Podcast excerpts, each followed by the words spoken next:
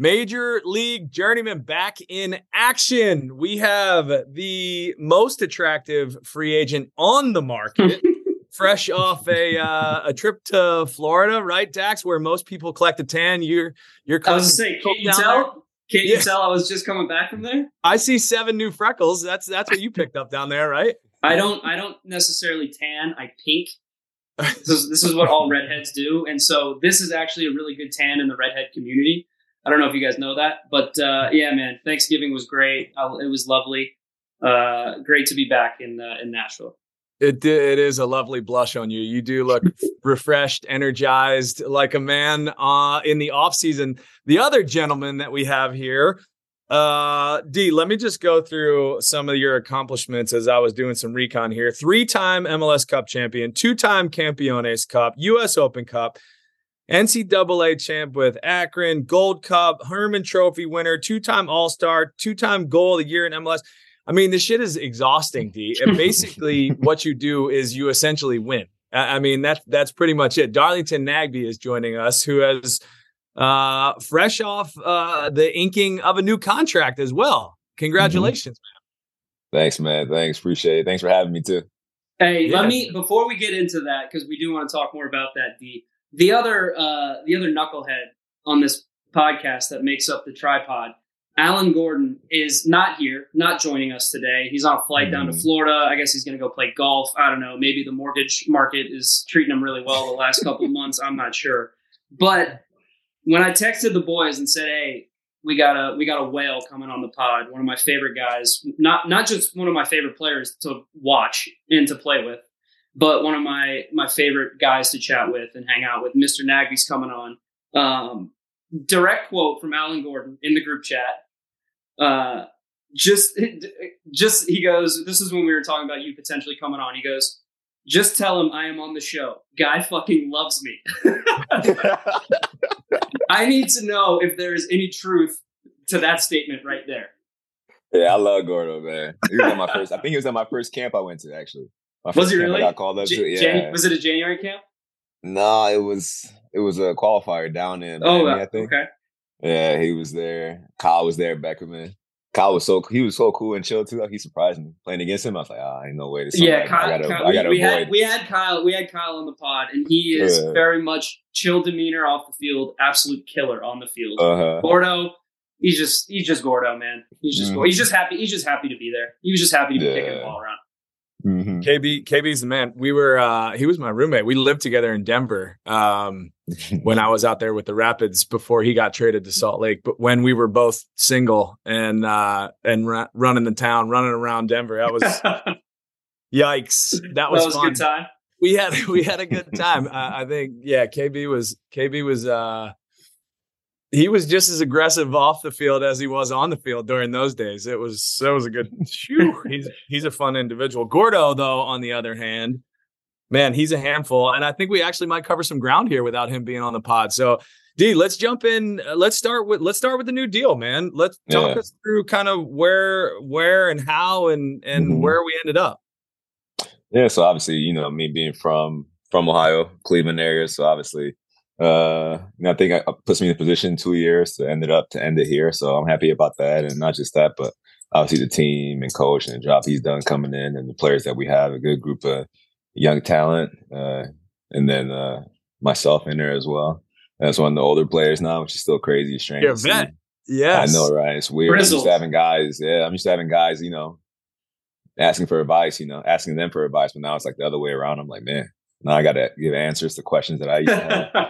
but uh, it's strange. It's crazy to see, though. It's crazy to see. But yeah, I'm happy about it. Uh, club seems to be happy about it, and uh, I'm looking forward to it.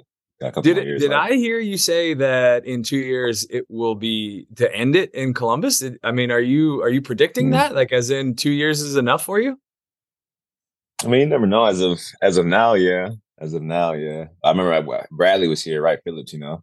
He said yeah. he said that a couple times. He's like, "Yeah, it's the last year. It's the last year." I think this is the last year, and he just kept on going. So, you know, probably two two years and an option. So we'll see. We'll see how I feel after that.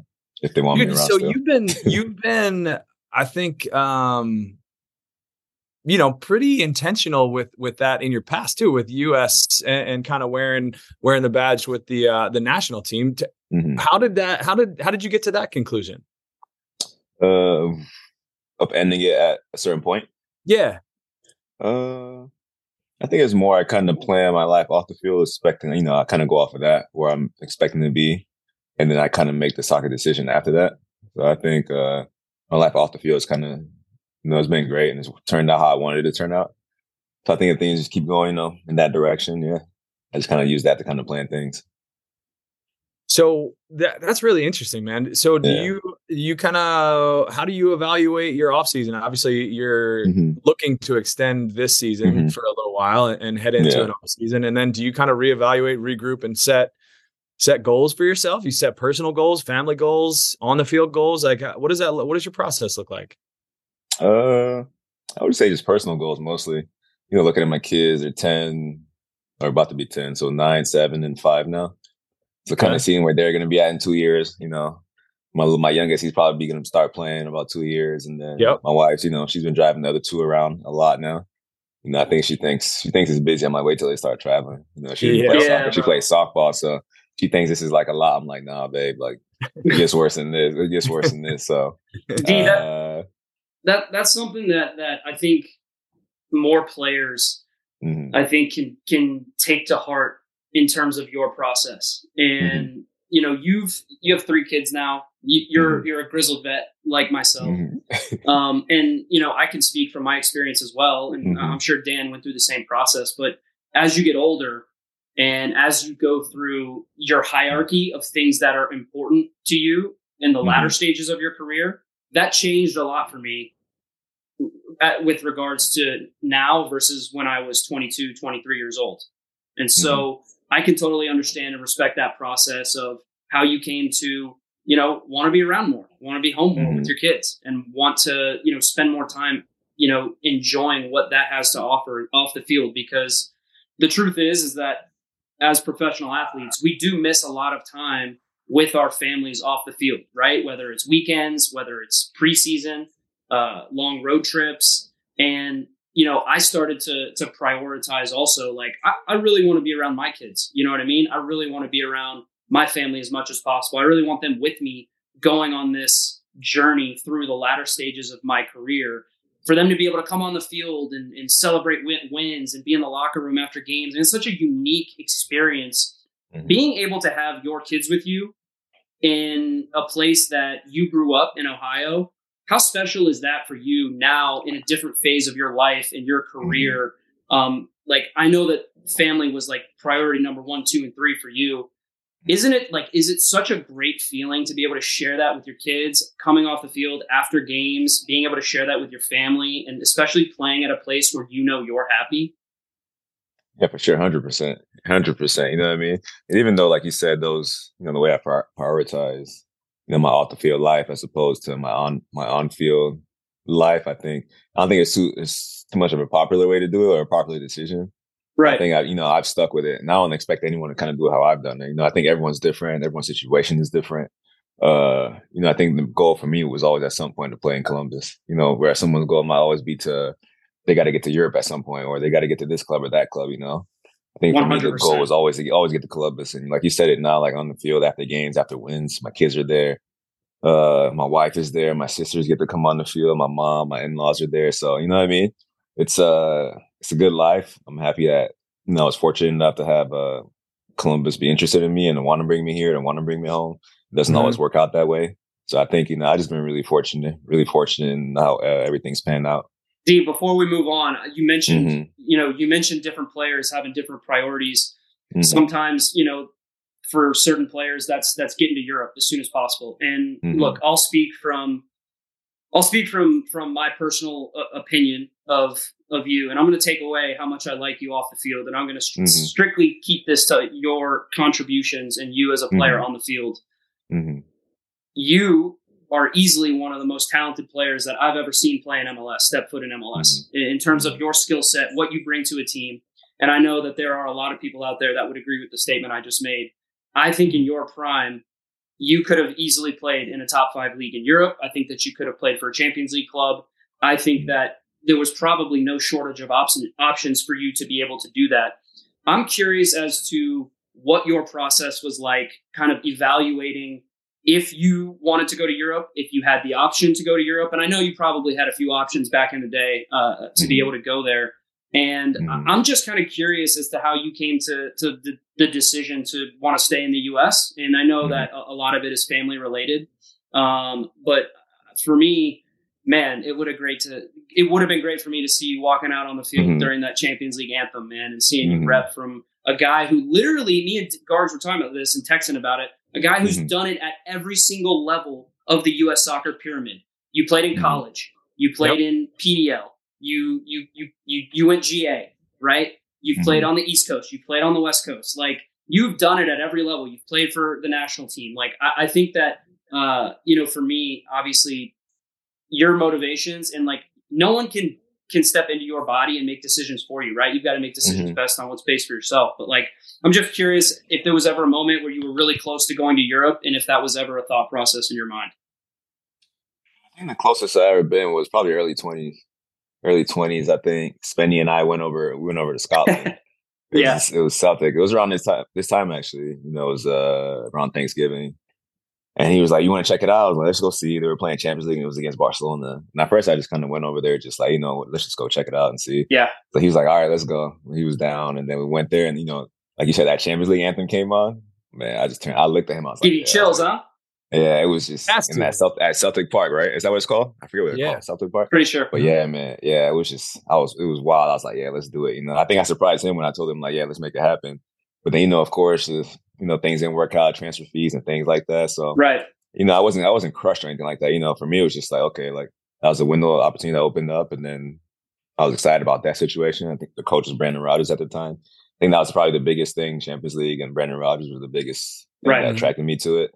Obviously, to speak English there as well for my wife and all that. So, sure. Uh, I think that was the one that I probably chased the most. And then I think before I ended up in Atlanta, when I left Portland, uh, there was that was more England uh, looking at chances and opportunities there. And Spencer was like, yeah, just keep doing what you're doing. I was with national team at the time. And then uh, I don't think I ever told anyone, but, you know, so I was looking to go before Atlanta, I was looking to go there. Uh, kind of whatever bids would, would come in, I probably would have sure. taken a chance at those. But then my wife got pregnant with our last one. Yeah. With our third one, we didn't plan him. But uh, obviously, Oops. the best, man. Yeah, the best. Crazy story, man. It was so funny because I asked her the day before. I was like, "Hey, what are we doing? We're having a third. Like, what is it? You know?" And she was like, "Hell no! Like, we're good.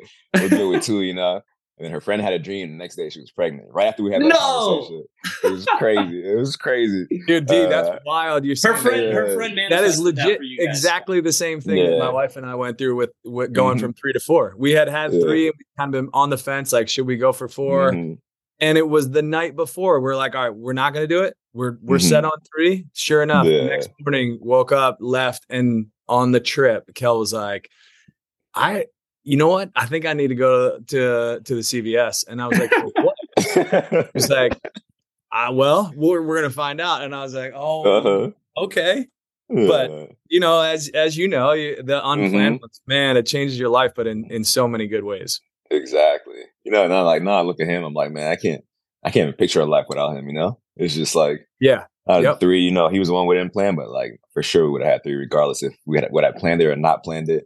You know, so I think after I found that out, I was like, you know, just, you know, where can I go within the league that you know, you know, that's not Europe, but still gives you that excitement, you know, that feeling. Sure. That at that time, Atlanta was Atlanta was popping, still popping, but that was like, you know, yeah, yeah. was there. That was, was hot. Was there. Josef is Atlanta there. Was, it was like, man, yeah, like, man. You know, I still get asked the most about that team out of you know all the teams I've been on. I get asked about you know those those couple years. I, I think there, I, so. I, I think Dan was there covering you. Yeah, Dan was there for, mo- for most of your time. I, I think yeah. we want to talk about you you were kind of the, the free agent trailblazer, right? I mean, getting you were the free, yeah, getting yeah, courted, yeah. getting court, you're getting flown over on Arthur's PJ, huh? Darlington, you were the fruits of you were the fruits of my labor getting free agency. if Gordo was on here right now, he would be telling you to kiss his feet the ground that he walks on because oh he God. opened Gordo up all those doors for just, us. Just so we're clear, Gordo didn't do a goddamn thing when it comes to the players union. Not nothing, anything, which is nothing. pretty much part and parcel for for the way that he operates in general. But I do. There, there's a lot there, D, that you were just touching on. But mm-hmm. can you talk? I want to hear. I do want to hear what that was like. That I, I don't think I, we ever talked about that. The story of how the Jet, like, I mean, there was so much hoopla around yeah. this coup of essentially Atlanta picking up Darlington Nagbe, which was like yeah. in MLS circles at the time was mind blowing because mm-hmm. Atlanta was really, really exciting. They had a mm-hmm. really established team. They had some real real players and Almiron and Josef and and Parkhurst and I mean they were they were in mm-hmm. they were in a great spot and then mm-hmm sure enough, it, it, the five stripes don't stop, right? That was their motto. Yeah. They're talking about reporting that there's a private jet to pick up Darlington Nagbe. What can you get, can you give us a little bit behind the scenes on that? Because I I was I have always been intrigued by that. Mm-hmm. Yeah, it was.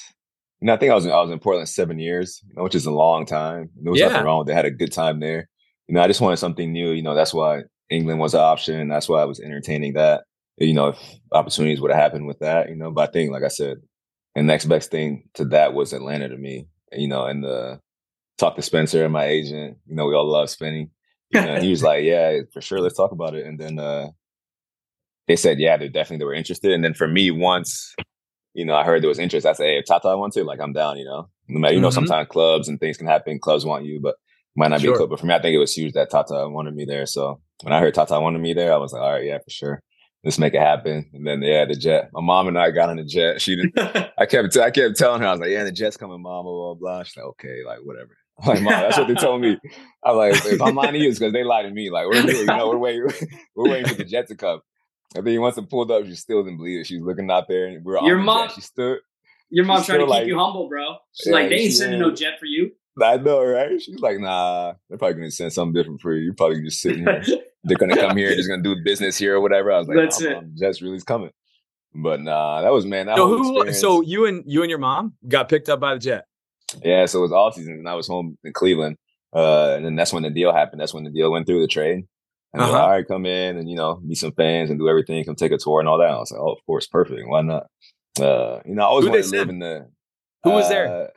Who came? Carlos came. Who else came with Carlos? Paul McDonough came. And then I'm missing someone. I think those are the two the two big guys that came. That came. They didn't with, bring uh, any like they didn't bring any strippers or anything. nah, nah, nah. yeah, I'm sure. Nah, I'm sure. I'm sure. Mom and Nagbe, I'm sure Mom and Nagbe would have been real. Mom, actually, the, actually, the jet didn't come. It turns out they did. It didn't show up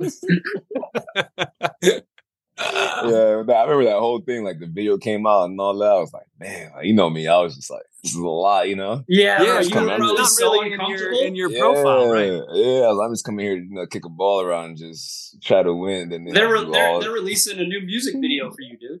For for real, right? And had the you know the G wagons waiting and stuff to pick us up. You know, my yes. mom sitting there looking like, what are they doing, my baby? Uh, you know, I love but, it.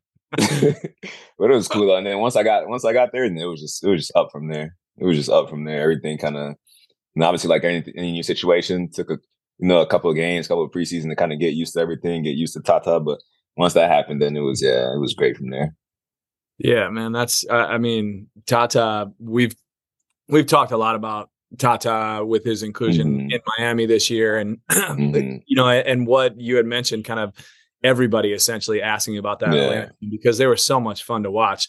Mm-hmm. I, I think there's I see a lot of similarities, but I'd be interested to hear from you in terms mm-hmm. of some of you know the great teams that you were on. So obviously you won with Portland, mm-hmm. you won with Atlanta, obviously one with Columbus already. But what are some of the similarities that that mm-hmm. you're seeing to this team right now that you're mm-hmm. on that maybe you can point to with some of the other MLS Cup champions that you that you've uh, that you've been with?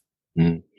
I'll say probably this team's kind of a mixture of the other, you know, the, the, team that I won with in Portland and the Atlanta team. You know, we got some key players, you know, Cucho, uh, Rossi, uh, you know, just key players that are doing good things, big things that got their their names out there. And then the, you know, the chemistry that we had in 2015. I think that team in Portland, we're the, I think we're the last seed or the second to last seed to get in there, but the chemistry mm-hmm. in that group was just so good. On top of having, you know, Adi was just balling at that point, Fanendo Adi, yep. and then we had uh Dude, he was a handful, other, man. Yeah, and we had the great Diego Valeri Chara. So it was great, man. It was great. Will Johnson was there. He got injured, but obviously having Will there as well, his leadership. You guys had so, a squad that year. Yeah, you know, it's just Rodney good Wallace players. I was think he about left? Rodney he was, left, Rodney right? was there. Yeah. Had a goal in the finals. You know, man, my God, I miss Rodney. Legend. But uh, I know Tico. crazy. Tico Rodney. Yeah, me and Dax almost played together actually, Dan. If not Where? for uh, if not for Rod in Portland. That's right. Really? That's right. You know that, dude. Expansion draft, baby. oh Mhm. yeah, that's expansion right. draft, man. I was, I Mhm. was, man. I think back to that, and I'm like, oh, DC was great because then it led me to Red Bull, you know, and Red Bull was awesome. It was a great time in my career. Mhm. And I always think about sometimes, what if, what if Portland wouldn't have traded me? I would have been able to play with Diego Chara and Darlington Nagbe in a midfield for Dude. you know a couple of years in my prime. Wow, what what an experience that would have been. Maybe maybe I would have had an MLS Cup. Maybe Darlington would have led me to an, an MLS Cup that I, I so I so greatly miss. Um, but man, that was that was Maybe next year, Dex. Yeah, yeah, yeah. Who knows, man? You never know. I got a, I got an Never opening on, on the hands. Never know. Uh, hey, D, talk about. I want to hear about um, the insider perspective on Cucho Mhm. because I covered I covered a couple of your games this summer, and Mhm. man, he seems, and, and I I'm hoping that you're going to corroborate this, but he Mhm. seems like a killer, and he seems like he's got that just natural instinct that like. I feel like we saw from Josef Martinez that you obviously played with, but I, I mean, I watched that over and over and over again, week in and week out, and him just Mhm. show up to perform. And I feel Mhm. like I feel like Cucho has very similar attributes. Yeah, that's the you know when he first came, I didn't want to compare him to Josef because you know Josef is Josef, and what he did, Sure. you know, in that amount of time that I was with him was like it was just amazing. So I Mhm. didn't want to like compare him when he first came, but I saw the same. Like you said, I saw I see the similarities between them. Uh, clinical and chances that you get it's a goal, shoot on Yep. sight. You know what I mean? Like that killer, like strike him, and he's gonna put his head where it needs to be put to get that goal. You know. Yes. So uh probably sim- similar type players. Uh I don't want to compare them too much. Probably Josef was probably just had, you know, more experience at the time when I met Josef versus when Cucho Right. came in. But Right. I think Cucho, as you can see this year, he's growing into that growing into that player. You know, he's uh outside the box, you know, he can strike a ball, but then he's also inside the box, he's gonna finish his chances. You know, and he's a killer also. So that's the thing that, you know, we all love about him, not just in the games, but in training. You know, he wants uh, to win in training. yeah, sorry, brother. Sorry. Keep going. I didn't mean to good. interrupt you. No, you're good, but yeah, no. Dude. Similar similar guys, similar guys, seriously. I That's was. I was I was thinking about kind of the similarities between like the three MLS Cup teams you were on, and Mhm. and for me, like you hit on it a little bit. You get each team had elite strikers playing at crazy Mhm. high levels, and, and I think Mhm. for me, like the one thing I look back on in my in the teams that I played on, the lack of success that we have had Mhm. ha- has been like we haven't had our guys get hot, right? And I look at Adi on fire in the playoffs, right? Uh, you had Josef, couldn't miss, right? Mhm. Scoring goals for fun, and now you have Mhm. Cucho, who's playing, been playing at an MVP level for the last who knows, you know, three four months, right? I mean, you need that. You need your your best players to be your best players in the playoffs and step up in those big moments. And so for me, I look at all those teams that you were on, and I think, okay, like yeah, there are little subtle differences here and there between the style of play. I, I look at your Columbus team, and it's more of a, I guess, a question about Wilfried, right? Nancy and Mhm. what he's come in and been able to do. I, I look at your Columbus team, like, like your Portland team. I feel like you guys were structurally really solid, maybe a little bit more defensive minded. Maybe you know, right? Yeah, you, you had Valeri. Everything went through Valeri. Then you go to your Atlanta team, right? You guys were high octane, high press, like get the ball to to Miguel and just go, right? Have Josef go, Tito Villalba, like just pace, speed. I look at your Columbus team and I'm like, man, they they have little differences between those two teams, but I think you're just a more complete, well put together team, and you play a completely unique structure and style. And what I mean by that is like you're playing you're playing three center backs, and Yeah. sometimes they're not even center backs; they're midfielders. I know, and yeah. I see like I see your wing backs are wingers, right? And like Mhm. Your To be fair, the- Leandro Pírez was basically a winger as well. yeah. I, I, Leandro Gonzalez Pírez would be perfect for this system because I see guys like Moreira and guys like Amundsen who play Yeah. center back for you guys. They are literally on top of the box, on top of the Mhm. opposition box, and I, I know that comes from from coaching. I just Mhm. am curious if you could go into a little bit of detail about Wilfried and how he has changed the mentality in Columbus, how he changed the Mhm. formation, the style, to get Mhm. you guys humming on all cylinders. Because for me, aesthetically, the way that you guys play, you guys are the most fun team to watch in MLS in terms of chances created, goal scoring ability. Like, I just want to know how Wilfried has come in and just been able to to turn that switch and turn that screw for you guys so effectively. I think you said like, he come in look like you said. You know, I think one big one is you know the positioning. And I think you see guys sometimes or teams when they play three in the back, they have three center backs. You know, whereas we have our outside center backs or outside backs.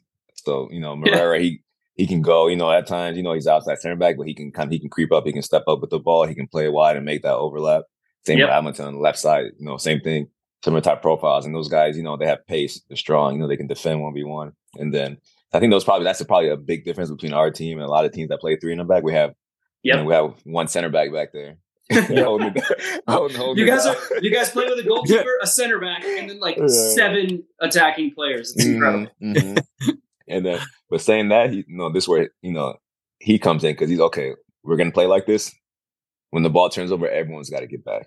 Yeah. Everyone's got to get after. it. You know what I mean? Darlington. And I I, remember specifically playing you guys. So the 1st Mhm. game we played against you guys this year Yeah. at in Nashville, it was one of our best performances of the season, Mhm. and we were able to win that game. We Mhm. we scored on a bunch of set pieces, but the way that we were able to actually win that game was, and I thought we played pretty well. We were able to neutralize the things that you do well and, and Aidan Mhm. Morris, right? We, we Mhm. really focused on trying to, to shut you and Aidan down, and I felt like that was Mhm. effective, and it helped us win the game. Mhm. Fast forward to when we played you guys in Columbus a few months later, you guys ended up beating us. I think it was one or two zero. I remember seeing your lineup come out that day, and I my jaw was on the floor. I was like, "These guys are absolutely insane." I think Mm. I think Aidan Mm. Morris was actually with the Mm. national team at the time, Oh yeah, and I'm that's like, right. I wonder, right. I wonder who they're going to play in midfield. Bro, you guys started you with your two your two wingbacks. It was like Yeboah and I don't think you had Gressel at the time. I think it was Farsi. Farsi. So yeah. two very aggressive wingbacks, and like you started Cucho, Zelarayán, Christian Ramirez. I'm like, who's playing next to Darlington? Matan. Matan Every, was every playing attacking option. Yeah. literally Just throw every 'em all on attacking option on the Yeah. roster. I'm like, they're playing Matan as a as a as an eight next to Darlington. I'm like, these Mhm. guys do not give a an F about what we're doing going the other way. They are literally going for it. And I'm like, man, I, I love that. Secretly, I was like, all right, this is this is a little bit alarming, and hopefully we can hit them in transition. But like, if if if you are going to be that aggressive and play that many Mhm. attacking players, every single one of those attacking players has to have the mindset of, all right, I'm going to recover, I'm going to defend, because if we do that, we are going to have a lot of joy going forward. And I, I just remember thinking, man, I mean, we, we lost the game, and I think you know it, you guys had about eighty percent possession, but it just I just remember thinking, I love how aggressive your coach Mhm. is and how much confidence Mhm. he's putting into your players to really be the aggressor at home. Do you remember that? Mm-hmm. Do you remember that game?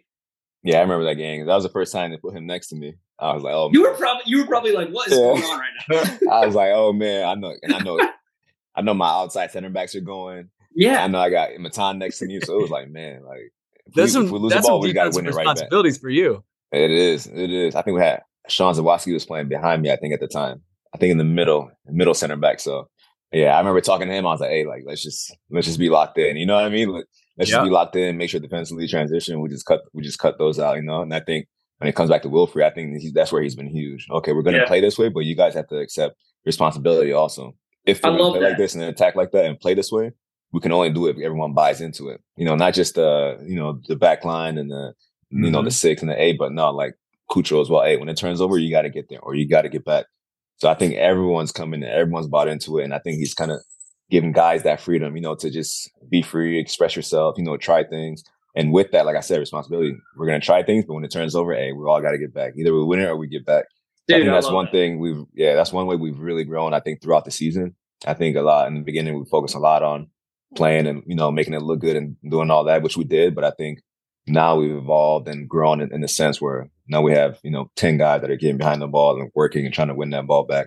I think you can really see our, our growth with that, and also, and I think we'll go go go. And this other point, you know, recognize the moments. When do we go and when do we break? Yep. When do we go? When we let the team to breathe and catch up? You know what I mean? Mhm. I think he's done a great job. You know, that's why coaching is tough, man. You know, I think we have guys that think they can just go and coach. I'm like, I'm not one of those no. guys. You know, I'm not one of those guys that believe like I can just stop right now and go and coach and do things Man, that's like a that. 'cause- craft. That's a different craft. I'm telling you, man. Just seeing, you know, just seeing how he's, you know, not just him, but all, all I had, I've had good coaches. I've been lucky enough, but just seeing how they kind of put things together, you know, throughout the season, how they're patient with certain things, introduce different things to to the team at a certain point, you know. Yeah, uh, I think it's been great, and it's been great to see kind of him do that. Uh, I think it's only his third season, right, as a head coach. Yeah, so I think for him, yeah, so for him to come in and you know, obviously last year a great season he had in Montreal, and then he's doing it again this year with us. So yeah, I love I, I, love that. I, love the I love the fact that he puts trust and faith in you guys. He gives mm-hmm. you a mm-hmm. platform, and he says, "We'll play this way," because mm-hmm. every player wants to. Every player, every team says the same thing. We yeah. want to play an up up tempo, attractive, attacking style of soccer. Every team says mm-hmm. Every yeah. coach says that. Every GM says that. Not a lot of them follow through on that.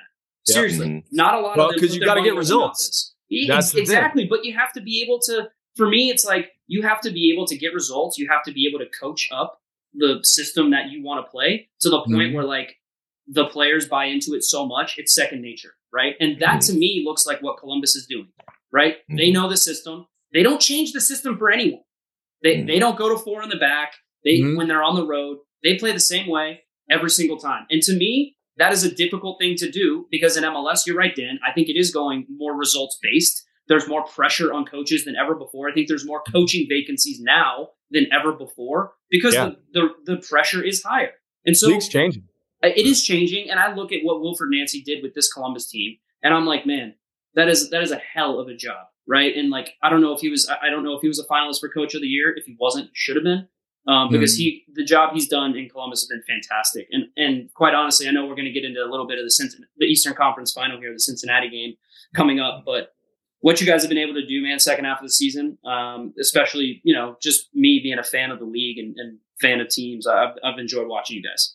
Yeah, I mean he's also had some pretty impressive players like the on, on the sure. field because you know for for having these systems and these you know styles of play you also and Darlington, you you know, you guys are talking about the the specific game. Like you have to have that awareness of reading the game as well, which like a coach mm-hmm. can certainly set set it up and set up the tactics and set up the approach. And if you want to continue to, you know, stay the course and keep that style game in and game out, but you're reading different player profiles the entire time you set up, right? I mean, having the amount of attacking options on the field, we all know that you can attack and you can score goals and you can be that facilitator, but you can also play the six too. And, and I, mm. I think what I would like to hear from you, D, and, and, I know that this really isn't in your DNA to to pump mm. your own uh, your own highlights, but I want to hear just kind of how you feel like you fit into this specific team because I feel mm. like we've kind of watched. I mean, I, I, haven't been your teammate, but I've watched you progress as a player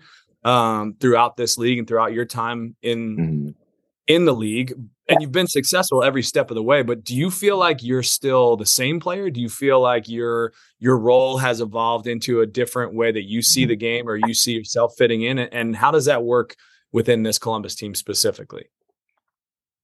I think uh i think my my role changed i think in terms of the kind of like i touched on before earlier on just uh what's this guy doing? Who's that the kids I had to tell my wife my dogs are barking. It could be the kids. It could be the dogs. It, it could be his wife. You know, you never know with Dax. All right. No, but I would say probably my I'll say kind of now, like I touched on earlier, kind of being, you know, one of the older guys in the team is I think like my role changed in that sense. Whereas, you know, before I would look up to, you know, Parker. So I look up to Jeff, Larentowicz, guys sure. like that, or Charles Arbolé. I looked at them for advice and leadership. Whereas now, you know, along with a couple other guys in the team, were the ones that some of the guys are coming to looking for answers and leadership. So I'll say mm-hmm. probably it's changed in that way. And then playing wise, it's just kind of, I don't know if this what's changed too much, but I've always been the type that focus, you know, I focus on my teammates and then I try to focus right. on my game second because I, you know, I think the more we can get everyone going on, you know, firing on this on the same cylinders, firing on all cylinders, I think the more you got, you know, instead of having one guy play great, you know, it doesn't matter where you're going to have, you know, 10 guys, eight, seven guys, you know, giving you an eight or seven. You know what I mean? Yeah, for it's sure. Like the more the more guys that you can have playing at a certain level, the better your chances are to win. That's kind of how I've approached it. You know, making sure I, I always sacrifice parts of my game to make sure you know someone else has a good game. And at the end of the day, feel, I kind of look at it. Do you feel as, more empowered that like you know your veteran leadership is mm-hmm. on the field now? I mean, you're you're a cap, you're the captain, right? Yeah, yeah. yeah like, do you, do, you, feel that? Do you feel that sense of responsibility on, on the field? Uh, I'll say I've always felt it. You know, whether I've been the captain or not. You know, uh, yeah. no matter who's been around me. I think I've always felt it just because of how my game is. You know, I feel like I can be a guy that can get on the ball and do certain things, but at the same time, you know, I can sacrifice that and do other things, do the dirty work if that needs to be done as well. So yeah. I feel like all, I feel like some of my teammates have appreciated that. You know, I think this maybe some of them see the sacrifice that I have made in the past that I continue to make to make sure that the team is su- successful. I think that pushes the guys in, in, in, a different type of way. Maybe not verbally, not verbal leadership, but kind of making sure I'm doing certain things and certain type of work that kind of makes them okay. You know, this guy's sacrificing and doing certain things, and you know, I can do that too. I can do a little bit more. I can do this or that. Right. Right. Yeah. So, as a leader, um, mm. have you ever gone into a referee's locker room and and gone after these guys?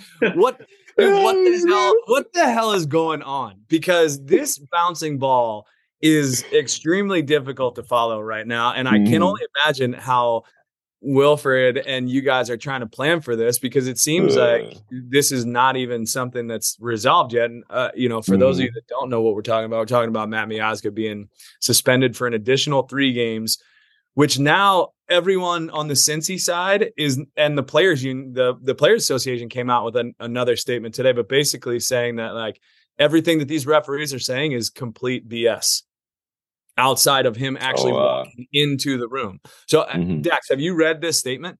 Have I you did. read the statement from the PA? I read. I read this. I read the statement. D, have you seen? Have you seen the statement from the PA? No, I haven't seen it. I heard the guy talking about it, but I didn't see it. So mean, they they just basically came out and were like, you know, we've we elected to stay quiet through the process, which is kind of standard operating procedure for the PA.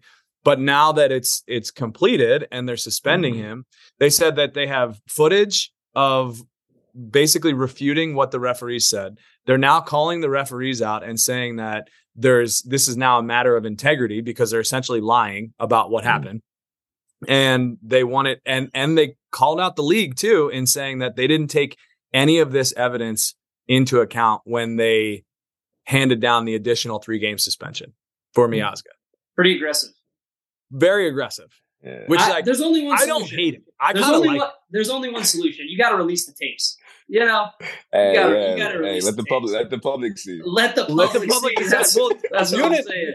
I mean, Noonan was the first one to comment on it. He was like, none of this is accurate. Miazga went in like two hours after the game with a pizza box, like just going to to have a chat with the ref, which like brings up a bigger question are we doing enough to hold these referees accountable? And should they be held accountable in any way? Because it is a slippery slope right? Like if you're i don't think that we can retroactively ask them to describe every decision that they make in a game.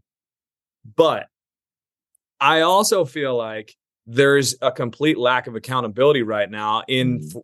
in anybody saying anything. And if there's this organization right there's a professional referees, pro organization, whatever it is, which I don't know if you watch any of this stuff, but I feel like I see referees on on CBS or they're on like Cristina Unkel or she's on uh or somebody else is on um on the league roundtable in mm-hmm. kind of explaining some of these decisions.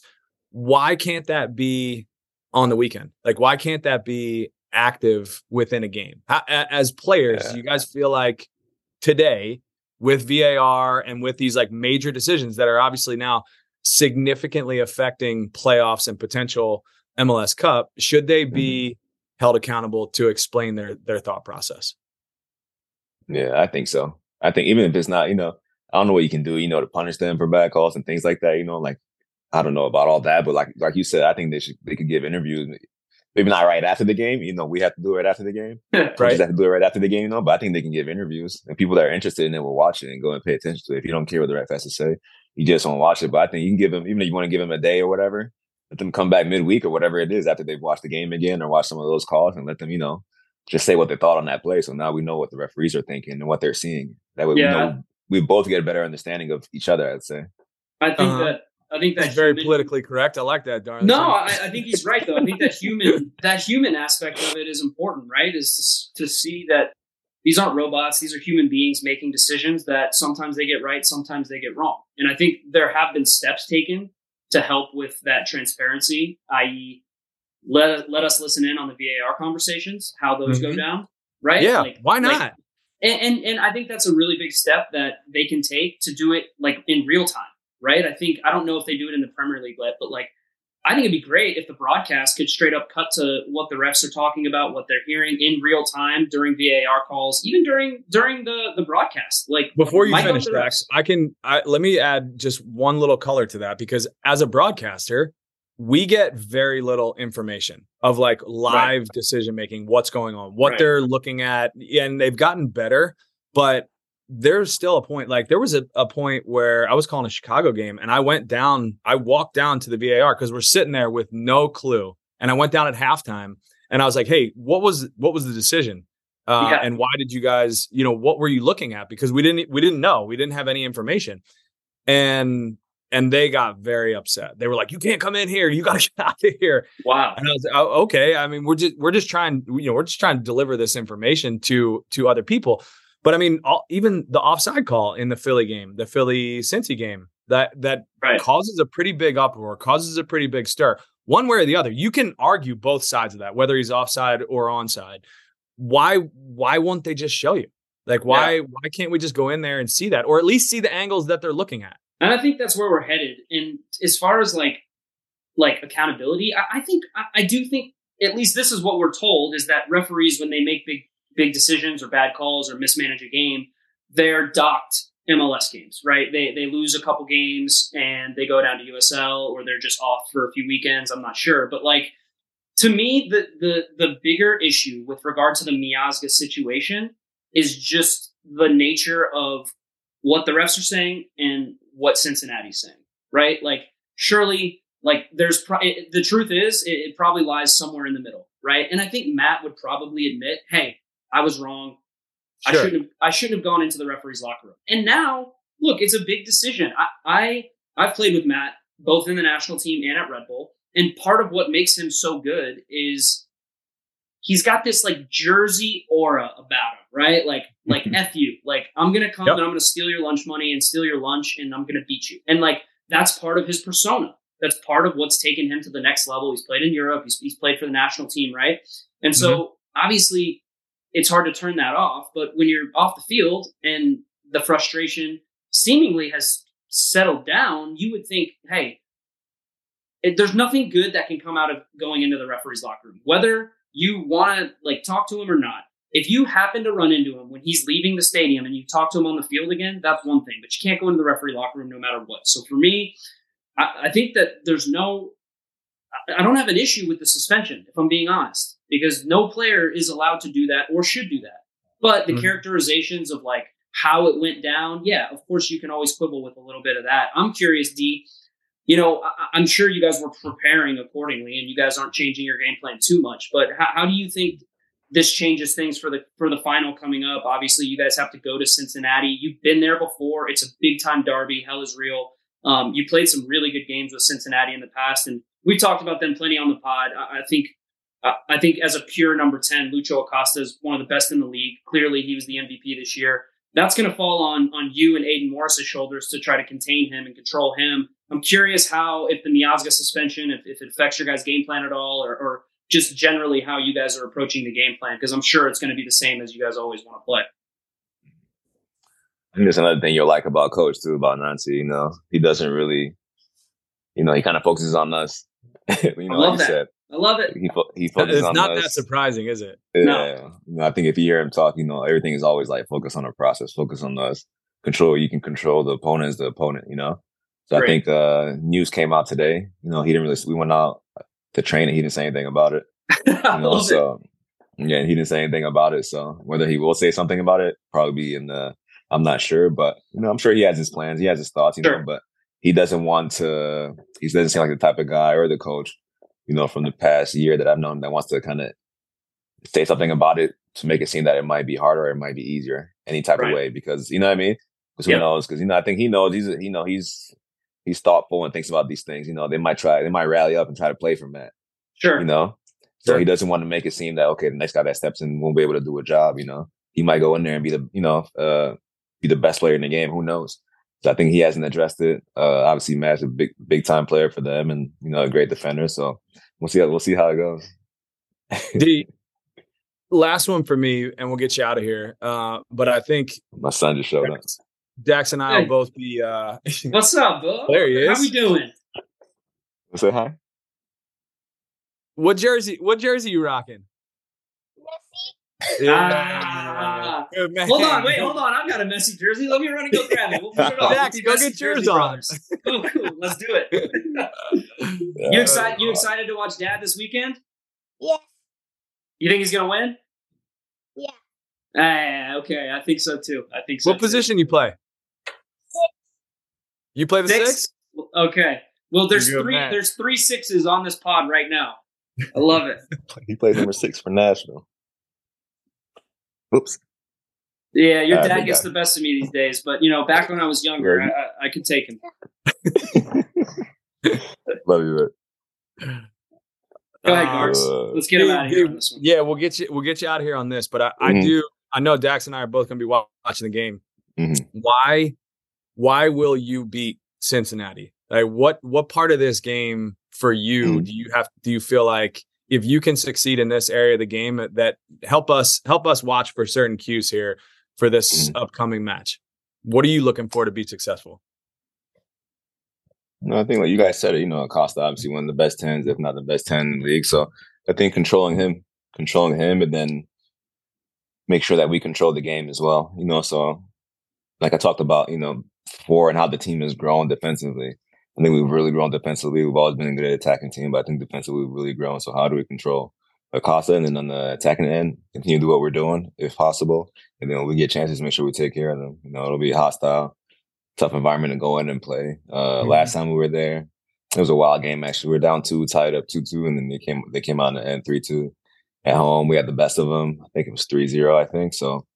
Uh, no, it'll be a good game. It'll be a good game. I like Acosta. You know, I like yeah. Acosta. I like him. Even when he was at his DC days, I've always liked him. So, uh, you know, for me personally, you know, it's good to see two Ohio teams going at it. Being from Ohio, yeah, you know, two nice stadiums. You know, uh, Eastern Conference Final, like Yep. You know, it doesn't get any better than that. It'll be a good game. No, it's a big game, man. And uh, I, I, know a lot of people are looking forward to watching. I'm looking forward to watching. And, uh, you know, I, I, think it would be uh, it, it, would be pretty cool to see you win another ring. And I, am going to put it out there. Darlington Nagbe gets his fourth ring. He's already in the pantheon of, of greatest midfielders hey. to ever play in MLS. Hey.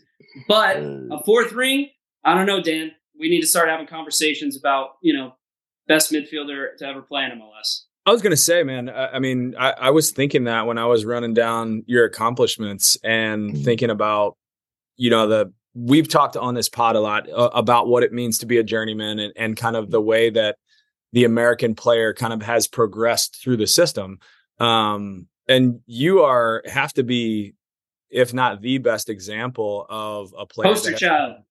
Yeah, the poster child of of just coming up in our system and having mm-hmm. success and continuing to do it. I mean, you know, obviously we, we were chatting a little bit about your decision to not go to Europe, and and a lot of players either have at, at minimum just the opportunity to consider that, which is which is a great honor. Um, but to make the decision to stay here and to stay in this league I think with your talent and with your ability and and your presence within the league and, and what you've kind of committed to the American game, I think is is massive, and it's massive for for kids that are going to follow um, follow all of us and and you know go the college route or do whatever it is they do, whether that's the academy route and, and knowing that you can still find success and still kind of stick to your craft. It's it's um it's nothing short of impressive, D. And, and uh, you know, we're we're honored to have you here and and have a chat and hopefully you, you know you'll be back with us uh, maybe next week and, and, talking about a W, getting pre- getting prep for uh, for is, MLS Cup. Is so. Darlington is Darlington going to be our Aaron Rodgers? We'll do, we'll, do, we'll, do we'll do we'll do Nagbe Nagbe Thursdays.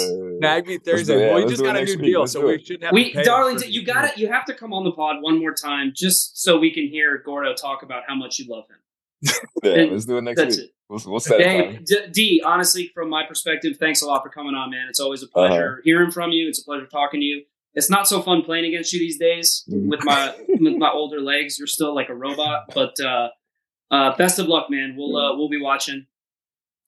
Sounds good. Appreciate you guys, man. Thanks for having me. This, this is fun. This is all fun. right, brother. Enjoy your kids, man. Sounds good, guys. Have a Peace. good one. Good luck, pal. Thanks.